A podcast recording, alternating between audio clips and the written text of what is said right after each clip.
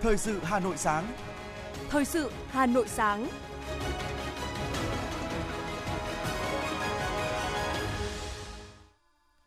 Bảo Nhật và Hoài Linh xin được đồng hành cùng quý vị thính giả trong 30 phút của chương trình Thời sự sáng nay, thứ năm ngày 15 tháng 9 năm 2022. Những nội dung chính sẽ được đề cập đến trong chương trình hôm nay. Thủ tướng Phạm Minh Chính tiếp Thống đốc Ngân hàng Hợp tác Quốc tế Nhật Bản. Hà Nội xử lý vướng mắc trong quá trình triển khai hỗ trợ lãi suất. Chiều nay, các cơ sở đào tạo sẽ công bố kết quả trúng tuyển đại học. Trong phần tin thế giới, Thái Lan ấn định thời điểm phán quyết về nhiệm kỳ của Thủ tướng của ông Prayut Chan-o-chan. Xe buýt ở Ấn Độ lao xuống vực sâu làm nhiều người chết. Sau đây là nội dung chi tiết. Thưa quý vị và các bạn, vào chiều tối hôm qua, tiếp ông Hayashi Nobumitsu, Thống đốc Ngân hàng Hợp tác Quốc tế Nhật Bản GBIC, Thủ tướng Phạm Minh Chính đánh giá cao GBIC đã đồng hành cùng Việt Nam trong nhiều năm qua, cung cấp nhiều khoản vay, thúc đẩy đầu tư trực tiếp từ Nhật Bản để phát triển các dự án hạ tầng quan trọng, quy mô lớn, góp phần phát triển quan hệ đối tác chiến lược sâu rộng Việt Nam Nhật Bản ngày càng thiết thực hiệu quả. Thủ tướng chia sẻ ưu tiên của Việt Nam về thu hút các nguồn lực nhằm tăng cường bền vững, nhất là trong đổi mới sáng tạo, khoa học công nghệ, đa dạng hóa các chuỗi cung ứng, thích ứng với biến đổi khí hậu, chuyển đổi xanh, chuyển đổi số, phát triển ngành công nghiệp sản xuất trang thiết bị liên quan đến chuyển đổi năng lượng tái tạo. Đề nghị GBIC hỗ trợ Việt Nam về công nghệ, tham vấn chính sách, tài chính, trong đó có cơ chế ưu tiên cho các doanh nghiệp Việt Nam cũng như các nhà đầu tư Nhật Bản vay vốn với lãi suất ưu đãi để đầu tư trong các lĩnh vực trên. Thủ tướng cũng đề nghị GBIC cùng chính phủ Nhật Bản phối hợp với các bên liên quan khẩn trương giải quyết những vướng mắc liên quan dự án lọc dầu Nghi Sơn, trong đó có vấn đề tái cơ cấu tài chính trên tinh thần lợi ích thì hài hòa, khó khăn và rủi ro thì chia sẻ. Thống đốc GBIC đánh giá cao Việt Nam đã giữ vững ổn định kinh tế vĩ mô trong bối cảnh thế giới có nhiều biến động, nhất là ổn định giá xăng dầu, duy trì đà tăng trưởng tốt, có thị trường tiêu thụ tiềm năng. Đánh giá Việt Nam là điểm đến đầu tư hấp dẫn với các doanh nghiệp Nhật và là đối tác ưu tiên số 1 của GBIC. GBIC cam kết sẽ tích cực đồng hành hợp tác với Việt Nam, nhất là trong các lĩnh vực và Thủ tướng đã cho ý kiến. Ngài Thống đốc cũng khẳng định sẽ tích cực phối hợp với các bên để giải quyết các vấn đề liên quan đến dự án lọc dầu Nghi Sơn theo chỉ đạo của Thủ tướng. Ngày hôm qua, tại trụ sở Trung ương Đảng, đồng chí Võ Văn Thưởng, Ủy viên Bộ Chính trị, Thường trực Ban Bí thư đã thân mật tiếp đoàn đại biểu Trung ương Đoàn Thanh niên Nhân dân Cách mạng Lào do đồng ý đồng chí Monsei Lamusong, Ủy viên dự khuyết Ban chấp hành Trung ương Đảng Nhân dân Cách mạng Lào, Bí thư Trung ương Đoàn Thanh niên Nhân dân Cách mạng Lào dẫn đầu. Nhân dịp đoàn dự chương trình gặp gỡ hữu nghị thanh niên Việt Lào và hoạt động mang tên Theo dấu chân lãnh tụ năm 2022 tại Việt Nam – đồng chí Monsei Lamusong chân thành cảm ơn đồng chí Võ Văn Thưởng đã tiếp và dành cho đoàn những tình cảm thân thiết, bày tỏ vui mừng được thăm Việt Nam và dự chương trình gặp gỡ hữu nghị thanh niên Việt Lào đúng vào thời điểm hai nước đang tổ chức nhiều hoạt động kỷ niệm 60 năm ngày thiết lập quan hệ ngoại giao Việt Nam Lào và 45 năm ngày ký hiệp ước hữu nghị và hợp tác Việt Nam Lào. Đồng chí Võ Văn Thường nồng nhiệt chào mừng đoàn đại biểu Đoàn Thanh niên Nhân dân Cách mạng Lào, khẳng định chương trình gặp gỡ hữu nghị thanh niên hai nước là hoạt động có ý nghĩa thiết thực, góp phần làm sâu sắc và phong phú thêm những hoạt động của năm đoàn kết hữu nghị Việt Nam Lào năm 2022 đồng chí Võ Văn Thưởng nhấn mạnh, trong bối cảnh tình hình thế giới, khu vực diễn biến phức tạp, đời sống xã hội có nhiều thay đổi nhanh chóng, đoàn thanh niên hai nước càng cần phải đoàn kết, hợp tác chặt chẽ hơn, không ngừng đổi mới, năng động sáng tạo, trao đổi những kinh nghiệm, mô hình công tác hay, thiết thực, hiệu quả, đóng góp nhiều hơn cho sự phát triển của mỗi quốc gia cũng như cho quan hệ của hai nước.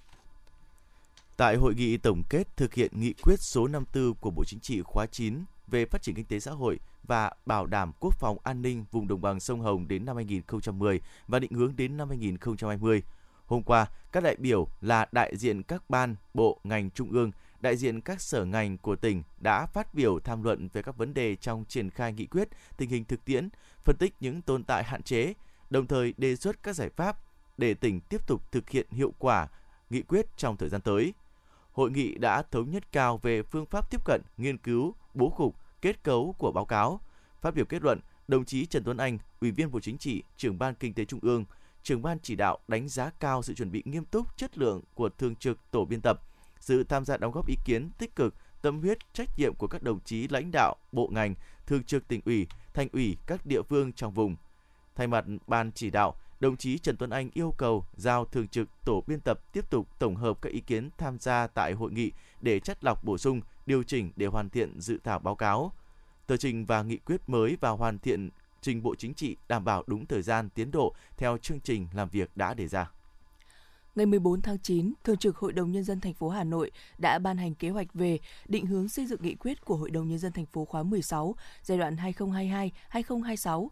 Kế hoạch nhằm xây dựng tính chủ động, trách nhiệm cao trong công việc hoàn toàn hoàn thiện đồng bộ các cơ chế, các chính sách, các khung khổ pháp lý nhằm thực hiện thắng lợi các nhiệm vụ phát triển kinh tế xã hội, bảo đảm an sinh xã hội, an ninh quốc phòng của thành phố, gắn với việc thực hiện các chỉ tiêu nghị quyết đại hội đại biểu lần thứ 17 Đảng bộ thành phố và các chương trình công tác của Thành ủy Hà Nội – Bên cạnh đó, để nâng cao chất lượng công tác xây dựng nghị quyết của Hội đồng nhân dân thành phố, đảm bảo tuân thủ pháp luật và đáp ứng hiệu quả yêu cầu quản lý và phát triển trên mọi đời sống, kinh tế xã hội của thủ đô trong thời gian tới. Theo kế hoạch, giai đoạn 2022-2026, Hội đồng nhân dân thành phố sẽ ban hành 88 nghị quyết ở cả kỳ họp chuyên đề và thường kỳ. Thường trực Hội đồng Nhân dân thành phố yêu cầu việc triển khai các nhiệm vụ theo kế hoạch phải được tiến hành một cách kịp thời, thống nhất, hiệu quả, bảo đảm sự phối hợp chặt chẽ trong việc thực hiện nhiệm vụ giữa các cơ quan có liên quan theo thẩm quyền được quy định.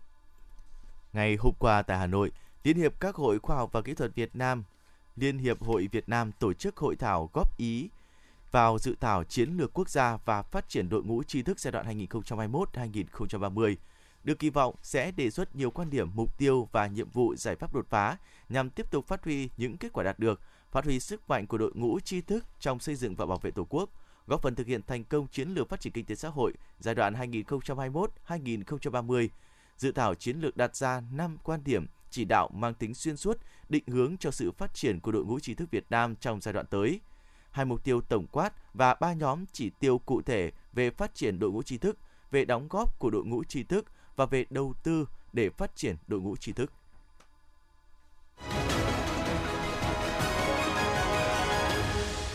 Chương trình xin được tiếp nối với một số thông tin về kinh tế. Ủy ban nhân dân thành phố Hà Nội đã ban hành văn bản về việc thực hiện nghị định số 31 năm 2022 của chính phủ. Theo đó, thì Ủy ban nhân dân thành phố Hà Nội yêu cầu các đơn vị triển khai thực hiện một số nội dung cụ thể như sau. Ngân hàng Nhà nước chi nhánh thành phố Hà Nội chỉ đạo hướng dẫn các ngân hàng thương mại trên địa bàn thành phố thực hiện hỗ trợ lãi suất theo quy định tại Nghị định số 31 năm 2022 của Chính phủ và các văn bản hướng dẫn của Ngân hàng Nhà nước. Trường hợp khách hàng không hoàn trả số tiền đã được hỗ trợ lãi suất theo quy định, Ngân hàng Nhà nước chi nhánh thành phố Hà Nội tham mưu báo cáo Ủy ban nhân dân thành phố chỉ đạo các cơ quan có thẩm quyền trên địa bàn phối hợp với ngân hàng thương mại để thu hồi từ khách hàng số tiền đã được ngân sách nhà nước hỗ trợ lãi suất theo dõi tình hình, kết quả thực hiện hỗ trợ lãi suất của chi nhánh các ngân hàng thương mại trên địa bàn thành phố. Trường hợp có khó khăn vướng mắc phát sinh nếu có, tham mưu báo cáo ngân hàng nhà nước, Ủy ban nhân dân thành phố những nội dung thuộc thẩm quyền theo quy định của pháp luật. Theo thống kê của Tổng cục Hải quan, 8 tháng nay, Việt Nam nhập siêu sắt thép đạt hơn 2,2 triệu tấn, trong khi cùng kỳ năm trước xuất siêu 330.000 tấn. Lý giải cho sự đảo chiều trên – Sở Giao dịch Hàng hóa Việt Nam cho rằng năm 2021, Việt Nam xuất khẩu nhiều do nhu cầu sắt thép thế giới tăng cao khi các quốc gia tăng tiêu thụ sắt thép cho hồi phục cơ bản.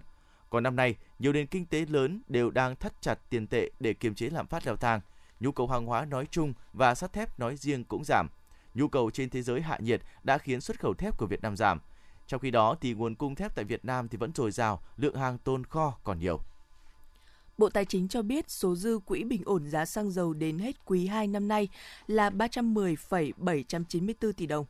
Quý 2 năm nay từ ngày 1 tháng 4 đến hết ngày 30 tháng 6, tổng số trích quỹ bình ổn giá xăng dầu là à, 1.007,807 tỷ đồng. Tổng số sử dụng quỹ bình ổn giá là 526,726 tỷ đồng. Bên cạnh đó thì lãi phát sinh trên số dư quỹ bình ổn giá xăng dầu tương đương trong à, quý 2 năm 2022 là 1,426 tỷ đồng. Lãi vay phát sinh trên số dư quỹ bình ổn giá xăng dầu âm trong quý 2 năm 2022 là 1,792 triệu đồng. Propzy, một công ty trong ngành công nghệ bất động sản từng được rót vốn 2,5 triệu đô la Mỹ vào năm 2020, đã thông báo buộc thôi việc khoảng 200 nhân viên thông qua mail hội nội bộ. Công ty này cũng công bố ngừng hoạt động bắt đầu từ ngày 12 tháng 9 vừa qua. Trong văn bản gửi nhân viên, Propzy đưa ra nguyên nhân đóng cửa là do ảnh hưởng của dịch bệnh kéo dài và tình hình bất ổn tài chính toàn cầu. Dù nỗ lực hoạt động, nhưng phát sinh những khoản lỗ không thể phục hồi. Ngoài ra thì không kêu gọi được nhà đầu tư giữa môi trường toàn cầu để duy trì hoạt động là lý do cuối cùng công ty đóng cửa tại Việt Nam. Dù trước đó công ty này đã gọi được 2 25 triệu đô la Mỹ vào năm 2020 trong vòng gọi vốn được dẫn dắt bởi quỹ đầu tư tư nhân Grab Capital và SoBank Viture ASEAN.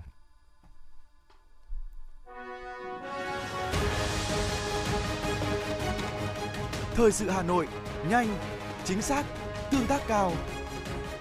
Thời sự Hà Nội, nhanh, chính xác, tương tác cao.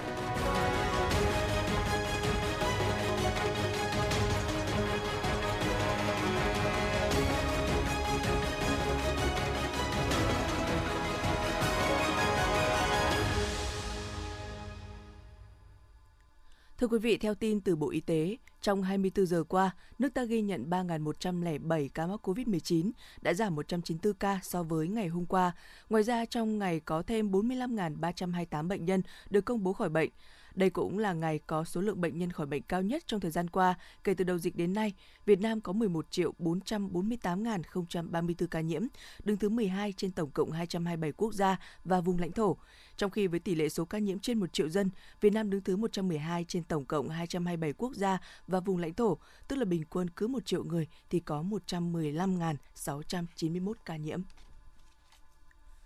Thưa quý vị, ngày hôm qua, Viện Huyết học Truyền máu Trung ương tổ chức khai trương điểm hiến máu cố định tại 78 Nguyễn Trường Tộ, phường Trúc Bạch, quận Ba Đình, Hà Nội. Đây là điểm hiến máu cố định ngoại viện thứ 5 được triển khai tại Hà Nội từ 2019 đến nay. Điểm hiến máu mở cửa từ 8 giờ đến 17 giờ các ngày từ thứ ba đến chủ nhật. Ngay trong buổi sáng khai trương, điểm hiến máu mới tại quận Ba Đình đã đón tiếp gần 100 người tham dự và tiếp nhận được 65 đơn vị máu. Tiến sĩ Bạch Quốc Khánh, Viện trưởng Viện Huyết học Truyền máu Trung ương cho biết, việc triển khai các điểm hiến máu cố định là học tập kinh nghiệm từ các nước có phong trào hiến máu phát triển trên thế giới. Hiệu quả của việc triển khai các điểm hiến máu cố định còn được minh chứng rõ nét qua hơn 2 năm dịch COVID-19 tác động nghiêm trọng đến hoạt động hiến máu và chính nhờ các điểm này đã giúp người dân đến hiến máu an toàn là phao cứu sinh để có đủ máu điều trị cho người bệnh. Thưa quý vị và các bạn, đến thời điểm này, Hà Nội đã ghi nhận gần 2.000 ca mắc sốt xuất huyết, cao gấp 3 lần so với năm ngoái. Kết quả giám sát tại các ổ dịch sốt xuất huyết trên địa bàn Hà Nội cho thấy chỉ số muỗi, bọ gậy cao vượt ngưỡng và số ca mắc sốt xuất huyết cao gấp 3 lần. Điều đáng lo ngại là nhiều người dân vẫn chủ quan trong việc phòng bệnh và khi mắc sốt xuất huyết thường tự điều trị tại nhà, khi trở nặng mới nhập viện, gây khó khăn cho việc điều trị. Thôn vực xã Thanh Liệt là một trong những ổ dịch lớn của huyện Thanh Trì, Hà Nội với hơn 50 ca mắc sốt xuất huyết. Nhiều người dân ở đây vẫn thắc mắc gia đình không phát hiện loang quang bỏ gậy và phun nước mũi thường xuyên nhưng vẫn bị sốt xuất huyết không rõ nguồn lây. Bà Đặng Thị Bồng, người dân thôn vực, xã Thanh Liệt, huyện Thanh Trì, Hà Nội nói. Mũi ờ, nó ở trong những các cái nước ấy thì là nó bị thì là là nó dâng gây cái bệnh cho mình bị sốt xuất huyết. Thế là chúng tôi rất là vệ sinh sạch sẽ nhà cửa rồi từ trong nhà cho đến ngoài kiểu như là tập thể đều sạch sẽ mà làm sao tôi vẫn bị. Có một thực tế là dù trên địa bàn đã ghi nhận các ca mắc sốt xuất huyết, song nhiều người vẫn còn chủ quan, thiếu ý thức trong việc diệt long quang bọ gậy và vệ sinh môi trường. Bà Nguyễn Thị Hiếu, người dân thôn vực xã Thanh Liệt, huyện Thanh Trì và bác sĩ Trần Thị Lệ Dung, phó trạm trưởng trạm y tế xã Thanh Liệt, huyện Thanh Trì, Hà Nội nói: Thôn vực của chúng tôi thì từ xưa đến nay thì chưa chưa có ổ dịch sốt xuất huyết mà năm nay tự nhiên là thanh nhiệt chúng tôi thôn vực chúng tôi đây là bị có cái ổ dịch sốt xuất huyết khi chúng tôi phát hiện bệnh nhân à, à, đầu tiên đấy thì chúng tôi à, đã đi vệ sinh môi trường này cũng đã phát hiện rất là nhiều bọ gậy ở cái thứ nhất là những cái nơi mà đang xây dựng ở đây thì là năm nay ở cái thôn vực này là thôn vực này là xây dựng nhiều hơn so với các thôn khác. Thông thường mỗi năm, đỉnh dịch sốt xuất huyết sẽ rơi vào khoảng tháng 9, tháng 10. Số bệnh nhân nặng sẽ ở cuối dịch tầm tháng 11. Sốt xuất huyết là bệnh cấp tính, vì thế các diễn biến nặng nếu xảy ra thường rất nhanh chóng ở cả người lớn và trẻ em. Theo các bác sĩ, trong hoàn cảnh hiện nay, chúng ta đang phải đối mặt với ba dịch bệnh cùng lúc là cúm A, sốt xuất huyết và COVID-19. Nên khi sốt, người bệnh thường không nghĩ đến sốt xuất huyết ngay mà phải khi có các diễn biến khá nặng như chảy máu, choáng, sốc thì mới vào viện. Tiến sĩ bác sĩ Đỗ Thiện Hải, Phó Giám đốc Trung tâm Bệnh nhiệt đới Bệnh viện Nhi Trung ương khuyến cáo. Thực tế bây giờ ờ, khi mà trẻ hoặc người lớn có sốt thì chúng ta nghĩ đến đầu tiên là covid đúng không nhưng mà trên ờ, các cái biểu hiện trên lâm sàng thì nếu mà chú ý thì chúng ta sẽ phân biệt được. Có lẽ là một lời khuyên cho các cái bậc phụ huynh là khi mà trẻ có các cái biểu hiện bất thường ví dụ như sốt sốt thì nó có thể là biểu hiện của nhiều bệnh nhưng mà khi có triệu chứng sốt thì chúng ta cũng vẫn nên đưa trẻ đến các cái trung tâm y tế để chúng ta khám. Bởi một số dấu hiệu có thể phân biệt được và một số các dấu hiệu thì nó cũng có thể trùng uh, trùng lặp giữa hai cái bệnh đó. Ví dụ như sốt cao liên tục hoặc là đứa trẻ mệt mỏi thì đấy cũng là có thể là cái dấu hiệu của uh, viêm não do virus hoặc là sốt xuất huyết cũng là bệnh do virus hoặc là uh, mắc covid cũng là bệnh do virus. Cho nên cần có uh, những cái khám xét cụ thể của nhân viên y tế để chúng ta uh, tránh nhầm lẫn và uh, tránh những cái hậu quả đáng tiếc. Sốt xuất huyết vẫn đang diễn biến phức tạp trên cả nước. Nhiều bệnh viện đã ghi nhận các bệnh nhân sốc sốt xuất huyết nặng với các biến chứng tổn thương gan, tổn thương cơ tim. Đặc điểm của sốt xuất huyết là sốt, xuất huyết và thoát huyết tương, có thể dẫn tới sốc giảm thể tích tuần hoàn, rối loạn đông máu, suy đa tạng. Nếu không được chuẩn đoán sớm và xử lý kịp thời, dễ dẫn đến tử vong. Vì vậy, người dân khi có các biểu hiện như sốt cao đột ngột, đau đầu, đau mỏi người, cần phải đến ngay cơ sở y tế để làm xét nghiệm chuẩn đoán sốt xuất huyết kịp thời, tránh những biến chứng của sốt xuất huyết như sốc, suy đa tạng, chảy máu. Người dân lưu ý tuyệt đối không được tự ý sử dụng thuốc khi chưa có chỉ định của bác sĩ.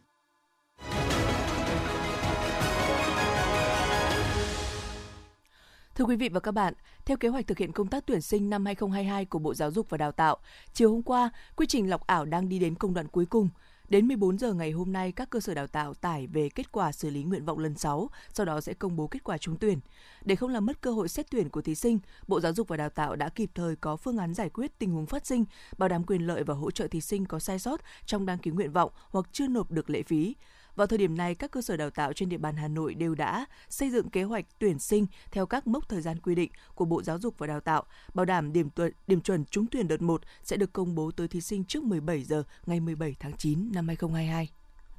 Lực lượng thanh tra sẽ tiếp tục duy trì đợt cao điểm xử lý xe dù bến cóc tại Hà Nội đến hết năm nay thay vì trong tháng 9 như dự kiến. Thanh tra Giao thông Vận tải sẽ tập trung kiểm tra xử lý vi phạm theo nội dung phản ánh của cơ quan báo chí, truyền hình, kiểm tra xử lý nghiêm các xe hợp đồng vận chuyển hành khách hoạt động có lộ trình như tuyến cố định, đón trả khách bên ngoài bến xe và các tuyến đường xung quanh bến xe. Đặc biệt là tập trung kiểm tra xử lý, xóa bỏ triệt để việc đón trả khách tại các tụ điểm là văn phòng đại diện chi nhánh doanh nghiệp kinh doanh vận tải. Cục Hàng không Việt Nam cho biết vừa có báo cáo Bộ Giao thông Vận tải về sự cố va chạm giữa xe thang mặt đất và tàu bay tại cảng hàng không quốc tế Nội Bài. Cụ thể theo báo cáo của Cục Hàng không Việt Nam vào ngày 7 tháng 9 vừa qua, một chiếc xe thang phục vụ hành khách đã va chạm vào tàu bay VN A564 tại ô số 56, bãi đỗ sân bay Nội Bài. Cả xe thang và máy bay đều của hãng hàng không Pacific Airlines. Vụ việc dẫn đến hậu quả làm vỏ cánh máy bay hư hỏng nhẹ, tàu bay phải ngừng khai thác để sửa chữa. Lãnh đạo Cục Hàng không Việt Nam cho biết thời điểm trên, một máy bay vận tải dòng Anotos An-124 của Nga đang di chuyển trên đường băng để cất cánh. Có thông tin cho rằng sức gió từ động cơ đã làm dịch chuyển xe thang dẫn đến va chạm. Và theo hình ảnh tại hiện trường thì xe thang trong vụ việc là dòng xe đẩy bằng tay, không có động cơ nên tương đối nhẹ. Sân bay Nội Bài hiện nay chủ yếu sử dụng dòng xe thang tự hành có người lái hoặc là ống lồng để đưa khách vào máy bay. Liên quan đến tình trạng của xe thang khi đó, có được chốt chèn hay không, ai cảnh giới, Cục Hàng không đang tiếp tục xác minh.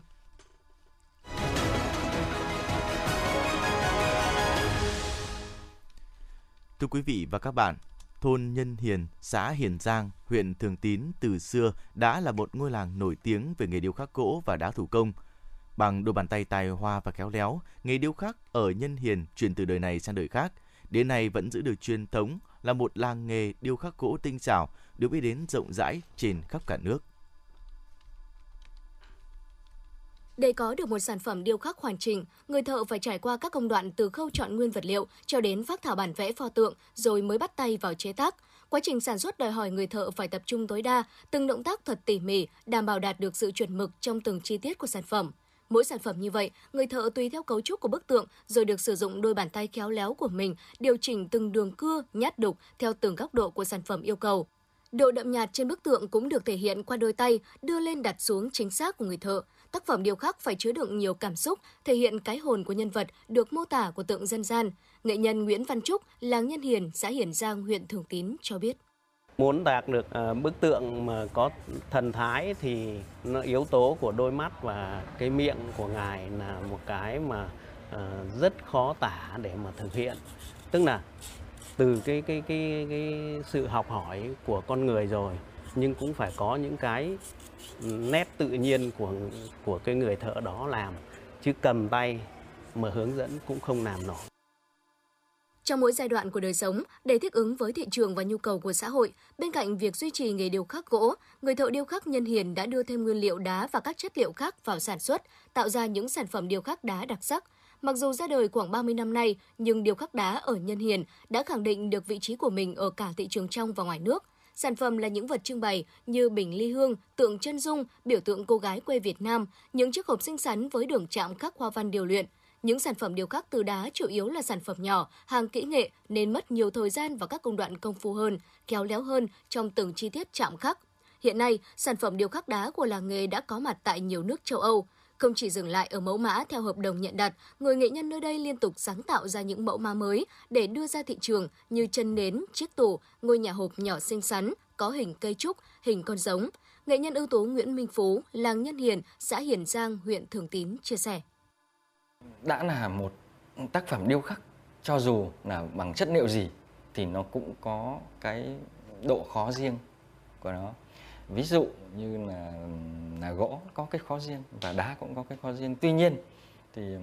điêu từ điêu khắc gỗ chuyển sang điêu khắc đá thì người ta người thợ chỉ có là gì? Có được cái cái cái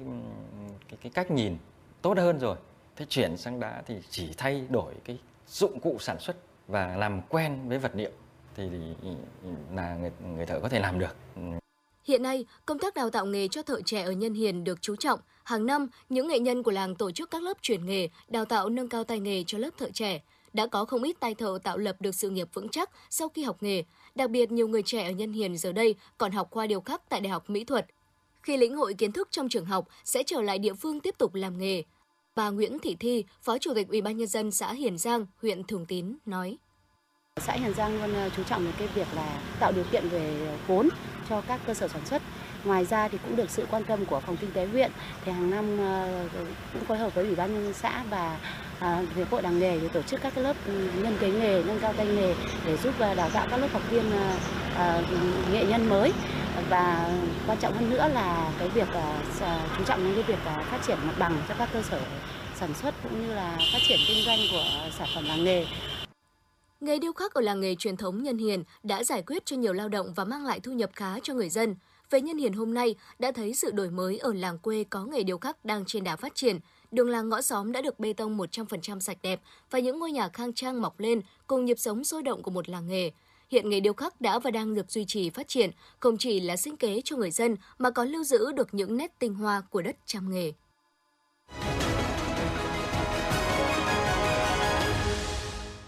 Xin được chuyển sang phần tin thế giới. Tòa án Hiến pháp Thái Lan thông báo vào ngày 30 tháng 9 tới đây, tòa án này sẽ phán quyết về thời hạn nhiệm kỳ thủ tướng của ông Prayut chan Trước đó thì ngày 24 tháng 8 vừa qua, Tòa án Hiến pháp Thái Lan đã ra lệnh đình chỉ nhiệm vụ của Thủ tướng Prayut chan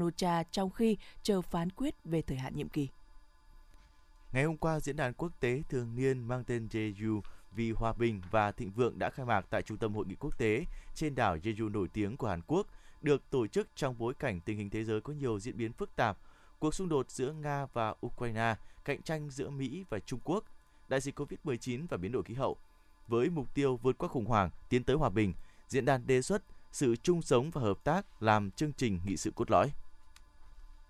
giới chức châu Âu hiện đang phải đối mặt với một nhiệm vụ khó khăn là đảm bảo lượng khí đốt dự trữ hiện tại đủ dùng cho cả mùa đông. 160 cơ sở dự trữ khí đốt ở 18 quốc gia thành viên Liên minh châu Âu với tỷ lệ bơm đầy gần 83% chỉ đủ để cung cấp 21% lượng tiêu thụ hàng năm ở các nước thành viên khối này. Theo dự báo, có thể đến à, tháng 3 năm sau thì các kho dự trữ khí đốt của châu Âu cạn kiệt, kể cả khi Nga nối lại nguồn cung khí đốt dù chỉ với khối lượng rất nhỏ. Nợ công của Mỹ tiếp tục tăng và sẽ sớm lên đến 31.000 tỷ đô la Mỹ lần đầu tiên có thể ngay trong tháng này. Theo trang US globe.org với dân số trên 330 triệu người, điều đó có nghĩa là mỗi người dân gánh số nợ hơn 92.000 đô la Mỹ và mỗi người đóng thuế gánh số nợ hơn 245.000 đô la Mỹ và tương đương với tỷ lệ nợ công trên GDP ở mức là 97,53%. Theo thỏa thuận mới đạt được, công ty điện tử Foxconn của Đài Loan Trung Quốc sẽ đầu tư 19,4 tỷ đô la Mỹ để sản xuất các chất bán dẫn và màn hình tại Ấn Độ. Hoạt động sản xuất có sự phối hợp với tập đoàn Vietanda và sự hỗ trợ của chính phủ Ấn Độ nhằm tăng khả năng sự chủ động công nghệ sau thời gian thiếu hụt vi mạch toàn cầu. Dự án liên doanh Vietanda Foxconn sẽ tạo ra hơn 100.000 việc làm ở bang Gujarat. Ngày hôm qua, tòa án tại Hàn Quốc đã ra lệnh bắt giữ ông Do Kwon, giám đốc điều hành đồng thời là nhà sáng lập của công ty Terraform Labs, nền tảng công nghệ chuỗi khối có liên quan đến việc sụp đổ của các đồng tiền kỹ thuật số. Các nhà đầu tư cáo buộc ông Do Kwon gian lận gây thiệt hại hàng triệu đô la Mỹ cho giới đầu tư trong và ngoài nước sau khi giá trị thực tế của đồng tiền kỹ thuật số Luna giảm xuống bằng không hồi tháng 5 năm nay, tiếp sau sự sụp đổ của đồng tiền điện tử khác là Terra USD. 1.300 nhân viên thời báo New York từ chối quay lại làm việc. Số nhân viên này đã ký tên trong lá thư gửi tới công ty chủ quản tờ báo, tuyên bố tiếp tục làm việc từ xa trong tuần này. Tuần đầu tiên mà tờ báo muốn các nhân viên của mình trở lại văn phòng, họ yêu cầu công ty chủ quản không thể đơn phương thay đổi điều kiện làm việc, đồng thời lưu ý việc trở lại văn phòng làm việc cần được thương lượng giữa hai bên giống như các điều khoản về mức lương. Nhà chức trách Ấn Độ cho biết một vụ tai nạn giao thông nghiêm trọng xảy ra ngày hôm qua tại khu vực Kashmir thuộc kiểm soát của nước này, làm 11 người thiệt mạng và 29 người khác bị thương. Theo thông báo, một chiếc xe buýt cỡ nhỏ đã lao xuống vực sâu 75 mét tại khu vực gần làng Sagian thuộc huyện Prom của bang Jammu.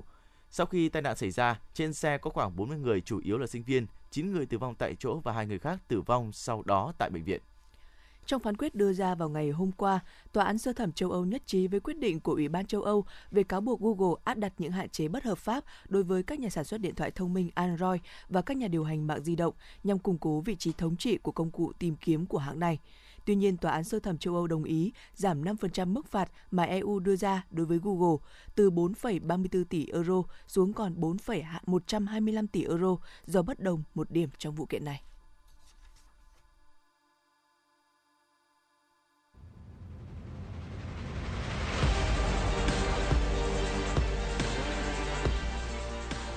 Bản tin thể thao. Bản tin thể thao.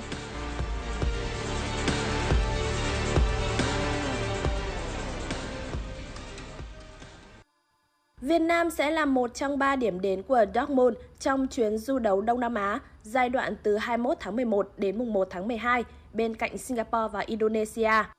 Tuy nhiên, đội bóng vùng Rua vẫn chưa công bố lịch cụ thể.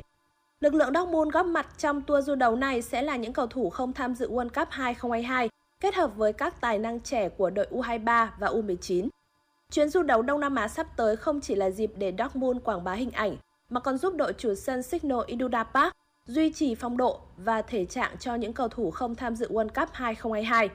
Hiện tại, Dortmund đang tạm thời đứng thứ 5 trên bảng xếp hạng Bundesliga sau khi có 4 chiến thắng và 2 thất bại. Giải Ngoại hạng Anh sẽ trở lại vào cuối tuần này sau một tuần bị gián đoạn với các trận đấu của vòng 8. Tuy nhiên sẽ chỉ có 7 trong số 10 cuộc so tài ở vòng đấu này được tổ chức. Còn 3 cặp đấu Manchester United gặp Leeds United, Brighton gặp Crystal Palace và Chelsea gặp Liverpool sẽ bị hoãn tới một thời điểm khác với lý do không đủ cảnh sát để đảm bảo an ninh. Những đội bóng này sắp tới sẽ phải đối mặt với viễn cảnh đấu bù tới 2 trận, trong khi nhiều cầu thủ của họ còn bận tham dự World Cup vào cuối năm. Một đội bóng Anh khác là Arsenal cũng vừa bị hoãn thêm một trận đấu, đó là cuộc tiếp đón PSV Eindhoven tại Europa League vào ngày 16 tháng 9. Giải quần vợt đồng đội nam Davis Cup sẽ bước vào các trận đấu ở vòng bảng trong tuần này. Tuy nhiên, ngay trước ngày khởi tranh, tay vợt Alexander Zverev đã mang tới tin buồn cho đội tuyển Đức khi buộc phải rút lui. Quá trình hồi phục chấn thương mắt cá gặp phải tại Pháp mở rộng hồi tháng 6 diễn ra không suôn sẻ như dự kiến. Thậm chí, anh nhiều khả năng sẽ phải ngồi ngoài tới hết năm nay. Việc thiếu vắng tay vợt số 1 của mình chắc chắn sẽ là một tổn thất lớn với đội tuyển Đức. Trong khi đó, đội tuyển Tây Ban Nha cũng sẽ không có sự phục vụ của cái tên quen thuộc Rafael Nadal. Gánh nặng tuổi tác cùng những chấn thương đã không còn cho phép Nadal được thi đấu quá nhiều. Dù vậy, đội tuyển Tây Ban Nha đã tìm được sự thay thế xứng đáng, đó chính là đương kim số 1 thế giới Carlos Alcaraz. Dự báo thời tiết vùng châu thổ sông Hồng và khu vực Hà Nội đêm nay và ngày mai. Vùng đồng bằng Bắc Bộ, đêm không mưa, ngày nắng, nhiệt độ từ 27 đến 34 độ C. Vùng núi Ba Vì, Sơn Tây, đêm nay và chiều tối mai có lúc có mưa rào và rông, ngày nắng, nhiệt độ từ 26 đến 33 độ C.